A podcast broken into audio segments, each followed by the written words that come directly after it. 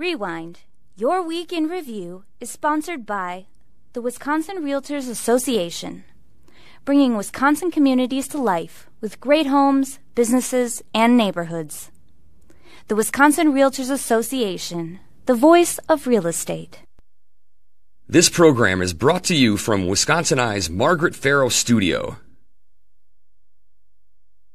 This week on Rewind, your week in review. Assembly Speaker Robin Vos is not ruling out impeachment after two former justices advised him against the move. Plus, the criticism the UW system is receiving after spending nearly half a million dollars on a rebranding effort. And a deal has been reached on a revised plan to renovate American Family Field. All this and more on Rewind, your week in review for October 13th. Hi, I'm Emilee Fannon. And I'm AJ Bayatpour. AJ, great to have you here as my colleague at CBS 58. We're going to dive into a very busy week at the Capitol, so thanks for coming here as JR is on vacation. Let's first start with impeachment latest, because it appeared earlier this week that impeachment, the stance from Assembly Speaker Robin Vos, was softening a little bit because we heard from two former justices that he asked to review impeachment, said, eh, maybe you shouldn't go forth with this. Then on Thursday, Vos said it's absolutely not off the table. So, in the absence of a crime, especially an impeachment, it must be based off an extremely serious conduct. That's the quote from former Justice David Prosser, who wrote in an email to Vos advising him against the move. And then we also heard from Justice, former Justice Wilcox, who also said, you know, maybe it's not a great idea. So reporters asked Vos on Thursday whether or not if this has moved at all on if he's going to act on removing State Supreme Court Justice Janet Protasiewicz, and he said no. In his reasoning, he pointed to, well, I want to base it on how the new liberal majority court rules on the redistricting case which appears to be a little conflicting from what his statements were back in August when he first floated impeachment. It was specifically in a radio interview at a Wausau station that he said it won't be based on decisions from the bench. So, in a sense, he's kind of talking out of both sides of his mouth of his issue, but we've talked about this show before that he wants to have an off ramp. He first offered this nonpartisan redistricting bill as a way to, hey, as long as lawmakers get with this, we don't have to deal with impeachment. That's my last resort. Well, it appears that there's not much inter- interest on that in the Senate. So, putting this all together, um, it appears that Vos is just trying to still keep this option alive if, for any reason, he seems that it needs to be necessarily used. Yeah, I think there's no question that there is a bit of conflicting statements going on here because uh, you mentioned the Wausau radio station interview. There was also a event in Oak Creek uh, earlier in the summer where Speaker Vos was specifically asked, "Would you, under what circumstances, would you consider impeachment?" And the red line, so to speak, was, "Well, let's see what happens." He didn't commit to, "We're going to impeach." At no point has he said, "We're going to right. impeach," but uh, at the time it was, "Let's see." If she recuses. That would be the right thing to do. She's prejudged this case. She should recuse. So that line got crossed, so to speak, when Justice Protasiewicz said last Friday in the classic, you know, five o'clock news dump, "I'm not recusing. I, am going to sit on this case, and we're going to, and the court itself is going to take this on original action." So that kind of sped things up, took it to the next level. Then you have the speaker's comments this week at that press availability before the Thursday session day, where now it's well, let's see how the court rules. Again, as, as you mentioned, that's different from what previous comments were as far as whether there's an off ramp, there might not be one at, at, this point per se. A lot of people seem to think that even the speaker himself doesn't plan on going through with impeachment, but at this point, when it's on the table, you can't necessarily just up and say, well, now that Justice Protasiewicz said she's not going to recuse herself, I guess we'll just remove that option.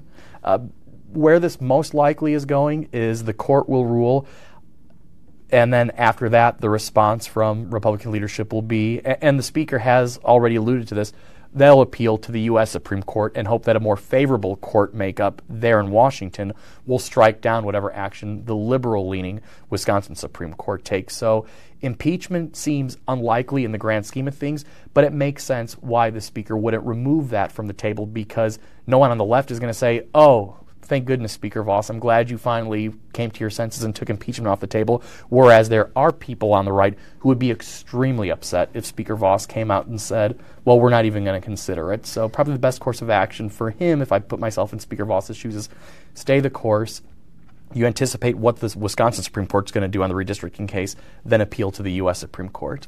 Right, and even talking to some senators, specifically Senator Duey Stroebel, I caught up with him last week before Friday's ruling came out of Protasiewicz saying she would not recuse herself. I asked him, "Where do you stand on impeachment?" And he was in opposition to it, basically because even if Assembly Republicans move forth and held articles of impeachment and held that vote, should they do that? The governor is almost certain to appoint a replacement. And we've talked about that before. So, in a sense, what Stroebel said is he believes this is almost a lose lose situation, and he doesn't want to do that. We've also heard um, from Senator Cabrera um, in the Senate, too. She has told uh, the Wisconsin Examiner that she is also against it. So, with that, the Senate now lacks enough votes to remove should impeachment ever get to their chamber. So, let's first take a listen to Assembly Speaker Robin Vos and his reasoning a little bit more, like you mentioned, from the U.S. Supreme Court and Senator Stroebel, saying that he doesn't really think it's a good idea.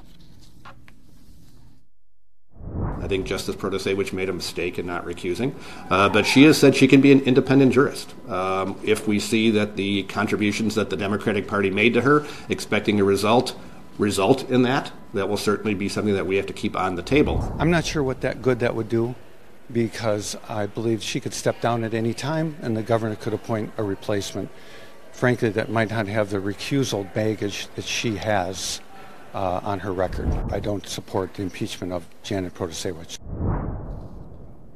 And kind of wrap up this topic, too, what we learned this week is that uh, Vos said that he created this panel, uh, which is at the center of a lawsuit uh, that was brought forth by a liberal watchdog group, American Oversight, who is suing to seek any records related to that. And that's why we got uh, this Prosser email. Um, I'm bringing this up because we also uh, learned about the two other uh, justices that Vos uh, requested to examine uh, the rules around impeachment, and that was former Chief Justice uh, Patience Roggensack, who served 20 years on the court, and Justice John Wilcox, along with Prosser. Um, you know, looking forth on impeachment with Protasiewicz, while it would also not be a great move politically um, for Republicans because we've even heard Democrats warn that. Uh, I even talked to uh, Representative Sinicki this week who called it would result in a civil war per se um, and be a bad look for Republicans. One option that is still out there and still being talked about when it comes to impeachment is uh, Meagan Wolfe, who is the administrator of the State Elections Commission.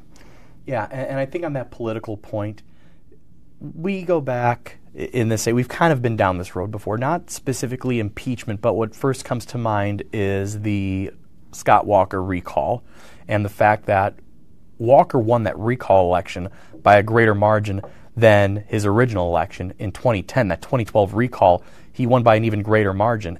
I think that you have so many middle of the road people in the state who don't like the idea of recalling someone unless they did someone ex- something extremely bad, and they don't like this idea that you're going to impeach a Supreme Court justice basically because she ruled in a way that you didn't like.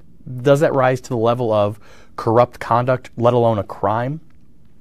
I think your middle of the road Wisconsin voter doesn't like that. I mean, rarely, uh, this is anecdotal, of course, but rarely do people call the CBS 58 newsroom to just chime in on a political issue. But we've had people calling the newsroom in Milwaukee saying, look, I, I just want to call the newsroom and tell you I'm mad about this. I don't like this idea that they're trying to impeach Justice Protasiewicz because it, it just seems wrong to a lot of people. And I wonder if people would feel the same way if they went down this road with Administrator Wolfe, mm-hmm. because what Democrats would respond with is, you Republicans opened up this Pandora's box when you allowed Fred Prehn to overstay past his term on the Natural Resources Board. We went to the court. The court sided with Republicans. They said that Prehn's term ending did not create a vacancy. Why should it be any different with the Wisconsin Elections Commission. And again, I think your middle of the road voter would look at that and just say, look, you can try to dig into the minutiae and say, well, this is how WEC is constitutionally different from the Natural Resources Board. But on a fundamental level, I think people would look at that and say, well, it was okay when your guy did it, but now you're okay that WEC took that same playbook, applied it with the Dems abstaining, and keeping Meagan Wolfe on there. If there's an impeachment in that case, I think, again, there'd be a lot of blowback. So that'll be interesting to see if there is a huge shift. If there's a number of Republicans who are no on impeaching Justice Protasiewicz, but would be a yes on impeaching Meagan Wolfe. Right, and that uh, with the Wolfe impeachment. Um, just her and you know whether or not it created a vacancy. She's still serving that whole uh, dispute going on. That is now center of a lawsuit uh, that was filed by Attorney General Josh Kaul, who believed even the Senate holding the vote in the first place um, was illegal, unlawful. They shouldn't even have done it. Um, so we'll see what happens there. But even Assembly Speaker Robin Vos has said that he wants to wait to see what happens in that lawsuit before he even considers impeachment. And one last note I want to talk about is what uh, Senator Stroebel also pointed out, and I've heard from voters, is that he is for Wolfe impeachment, but not for Protasiewicz. And the difference is, is what he pointed out, is that uh, wasn't elected by the people of Wisconsin, where Wolfe was appointed. So that's, I think, an ongoing argument that we're going to hear from Republicans um, when this issue comes to head eventually.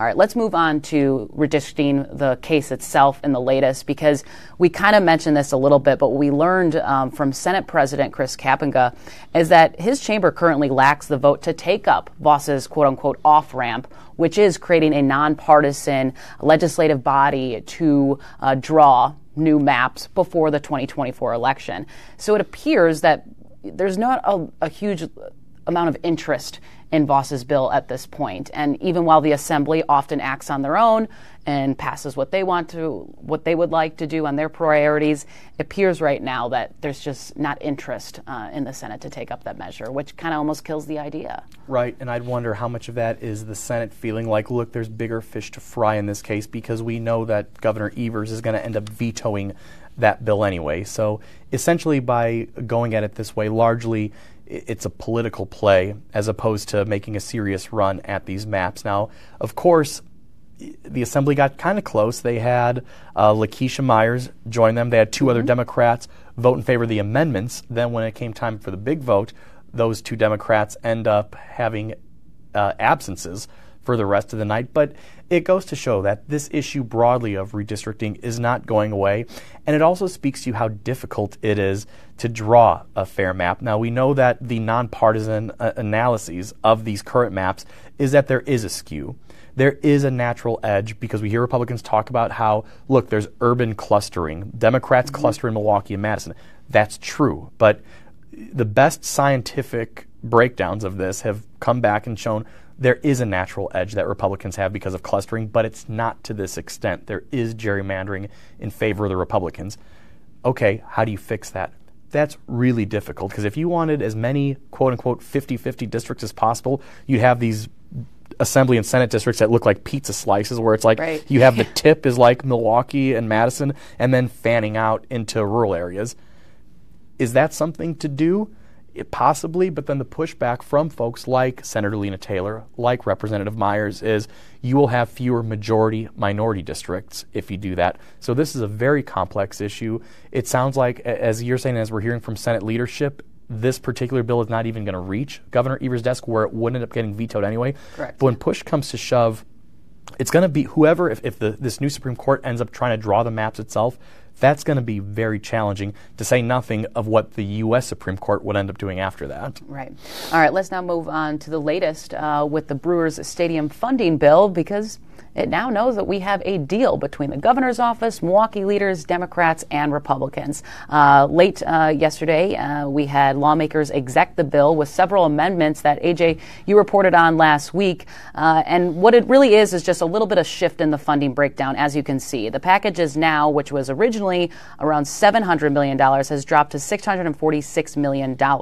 Now, this whole package, in turn, as long as the Brewers get, as long as this package passes, they would extend their lease uh, to 2043. So $411 million would be provided by the state. 135 million would come from the city of Milwaukee, Milwaukee County, which is down from 200 million in the original bill, and Brewers would still be pitching in 100 million. Now, we heard from the governor's office. I did uh, yesterday. He's on board with the plan. Uh, Milwaukee Mayor Cavalier Johnson gave it a thumbs up. Uh, Milwaukee County Executive David Crowley said he was excited about this movement, but also kind of hinted about the challenge ahead in the Senate, which we could have a, even more changes to this bill. Um, but the financial burden, uh, which we heard concerns from Democrats and Milwaukee leaders was this is way too much that you're asking for us when it was 200 million. Primarily because they just got this lifeline of getting a boost in shared revenue to start paying for police and other essential services. And now they're being asked for more, right? They were just able to raise their sales tax, which will be enacted in January, to muster more money up, and they felt like they were getting squeezed those concerns were heard. Um, and specifically, we heard from Representative uh, Rob Brooks, who's the co author of this bill, that said, hey, I listen and we're going to do something about it. So while the financial burden was reduced on the city and county, it was lowered um, by the administrative fee that the state charges on them when they administer their sales tax. I hope I didn't lose people there, but that's why it is slightly being reduced. So going forward, um, even Representative Brooks said yesterday to reporters, there could be even more changes, but most of the series of amendments that you reported on last week, like having um, a workforce group study possible development into the parking lots, that stayed in there. Um, there's possible discussion that the Senate will take up uh, issuing a ticket uh, tax on non Brewers events. Say there's a concert or something else used at AmFam Field. We're hearing that the Senate is likely going to amend the bill with that provision next um, week when they convene. So, not really huge developments, but still, I mean, this is a big hurdle that I think, you know, me and JR talked about this, that time is running out. And, you know, both sides agreed that, you know, kind of patted everyone on the back that they got this done. Right. And I think uh, first on the ticket tax, what likely ends up happening is this non brewer event ticket tax because during the public hearing in Milwaukee, the Brewers said they don't want a ticket tax on even non baseball events because they want to try to keep the price point as low as possible for anything at American Family Field. You know, say I know a lot of people would be excited about this. Taylor Swift comes and does a concert at AmFam Field. The Brewers don't get that money. The performer does from the actual gate, but the Brewers get the parking revenue. Right. There, there's ancillary revenue that the Brewers get. So Rick Schlesinger, the uh, president of business operations, has said, look, we want to keep the price point down for everything. So we would prefer a ticket tax on nothing. So you have others, including Senate Republicans such as Senate President Chris Kapenga, uh, Senator Dan Knodl, who've gone on record and said, well, we'd like a ticket tax on everything, including Brewer games. So why say the most likely outcome is this kind of middle ground is because that's something everyone can look at and say, okay, it's a bit of a compromise. The Brewers wanted zero ticket tax. Yet some Senate Republicans and also certainly Democrats like Representative Sinicki who want everything taxed, every event, to have this ticket tax applied. We'll see what the final amendment looks like. Also, uh, if Milwaukee and or Milwaukee County will end up having a seat on the board of the reconfigured uh, Southeast Wisconsin Professional Baseball Park District, which technically owns and operates the stadium as an extension of the state. Under the original bill, you know, you have the five counties that had a seat at the table. Now, no local government had a seat at the table. It was basically appointees of the governor and legislative leadership. Milwaukee didn't like that either. So we'll see if the makeup of that board changes. In practice, how relevant is that? Perhaps not that relevant, but if if nothing I mean, else, Milwaukee leaders care about it yeah, primarily. If yeah. nothing else, on a symbolic basis, just to say like, we're asking Milwaukee and Milwaukee County taxpayers specifically to help foot the bill on this, they should have an appointee or appointees on the board that ultimately gives the green light when the Brewers say we would like a new scoreboard, we would like to renovate the bathrooms on the 400 level, mm-hmm. those types of things that the board ends up approving. So it, it does seem as though the momentum's there it would be surprising if the Senate totally threw up a roadblock, but we'll see. We'll see what happens next week. What yeah. these final amendments look like that come out of the Senate. Because even uh, Speaker Vos said yesterday that he wished he could have s- seen in the bill an audit to examine the stadium board. That was something that was tossed around. That would be an amendment. It's not on this bill right now, but that could also be something we see in the Senate. I'm also hearing from some sources that there could likely be after everything is done, if this crosses the finish line, that the Brewers' rent could possibly go up in future years because there has been a lot of opposition, specifically from people who live in the Milwaukee area, saying the Brewers are not contributing enough. Giving at the other figures, right? State is at 411 million, Milwaukee um, and the county at 135 million, Brewers pitching in 100 million. I mean, at least it's something but we'll see down the road that that has been a concern as well. And Rick Schlesinger has said that he's indicated that there is an understanding that the Brewers' rent will go up as part of this He's also talked about, hey, well, this will include winterization of the facility, so we'll be able to have events during the wintertime, maybe Badger basketball, maybe something fun like a Winter Classic NHL Right. event. So, you know, so it becomes more of a year-round facility, and then that speaks to why a lot of people in Milwaukee are saying, well, if we're going to do that, let's develop some of that parking lot land. And you know, I was there for Game One of the wild card playoff series and snapping pictures, saying, look, the Yount and Uecker lots on the far east footprint of this pretty large stadium campus, even for a playoff game, so much of that parking lot is unused, even with a big crowd close to a sellout. So the Brewers seem to acknowledge in this public hearing that there's a lot of momentum for developing some of that lot space. Representative Brooks said as much in that hearing as well. Mm-hmm. But it's easier said than done. I mean, there have been no studies actually looking at the feasibility of this environmental remediation. Who exactly is going to be the developer here? It sounds like a good idea it probably is a good idea, but actually hashing that out and figuring out what that looks like, who gets what, who's responsible for what, that's going to take quite a bit of time.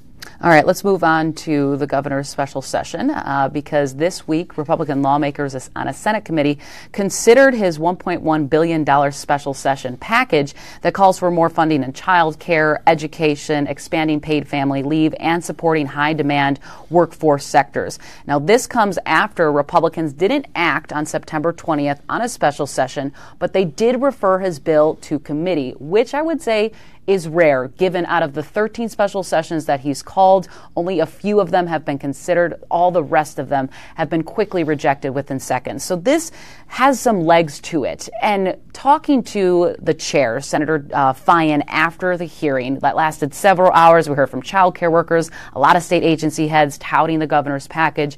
He said, "Look, we're gonna we're gonna take some time on this. We're going to consider this." But he bottom line said it is way too expensive. Um, and another concern that he had, along with uh, Senator Knodl, who questioned some jo- uh, child care centers, is that $343 million to continue a pandemic era program called Child Care Counts that a lot of child care centers and daycare centers here in Wisconsin relied on to keep them afloat, keep their doors open. They don't want to continuously fund a federal program that's ending, and that is their concern. You know, we know Republicans are typically fiscally responsible. They don't want to spend massive amounts of money on this. But on the other side, I mean, you heard from a lot of child care providers there and saying we are stretched thin. We cannot afford to even keep our employees for $10, $11. More people can make money at McDonald's working a shift for eight hours. Um, so that was kind of what we heard from both sides. And we'll see where this issue goes from here. First, let's just take a listen to both sides, specifically about the childcare sector. For the child care providers, uh, as we heard many, many things in that testimony about they wouldn't make it, they can't survive. I hope they just recognize there's the one, there's many business, most businesses actually do survive and can even thrive without government subsidy. It's, it's America. Uh, and that be careful. You are asking, and are you asking, that uh, this is what we need to do right now? You stated that pretty clearly to fund this. But there be a continuing cost for this. Otherwise, we'd be abandoning it. We'd be ramping up a program or, or keeping a program in place, and then we'll be, we would be abandoning it. We have a system now that we never had before, and we can't afford, um, at, at this particular moment in time, we can't afford to turn the spigot off. I think we're hearing that over and over again today. Long term, if our providers knew that there was a, a stable, steady braid of funding, um, they would start to take risks. My argument is we give enough time to this program to really get us stable and to see how some of these other irons that we've planted in the fire are, are, are bearing fruit. And then we reassess. All right, AJ, now we're going to move on to recapping a session day on Thursday when the Assembly was in. And overall, despite veto threats from Governor Tony Evers, Assembly Republicans passed a pair of bills that one would restrict gender gender transition treatment for minors and ban transgender athletes from competing in women's and uh, girls sports teams. Now, this bill was first introduced in 2021. Uh, didn't even receive a vote in the Senate, but this has been authored by Representative uh, Dittrich for a few times now, trying to get this across the finish line that she believes would uh, create a more fair playing field. Now, if you look at the bill that would restrict gender transition treatment for minors, that is something that has been introduced uh, and passed in uh, about two dozen states, and a lot of them have led to lawsuits, some successful um, over discrimination lawsuits. Um, and going back to uh, the transgender athletes competing in women's sports team, you know, AJ, when this was first introduced, um, a lot of talk was around WIAA rules because there already are some rules in place when it comes to um, individuals who want to transition and still play on a high school or uh, middle school team. Yeah, I think coming out of the floor speeches that we heard on Thursday, I still go back to, as you mentioned, 2021. We've been this has been going on for two sessions now, and what doesn't seem to be getting specifically addressed here is what proof is there that the current WIAA language is insufficient mm-hmm. for male to female athletes?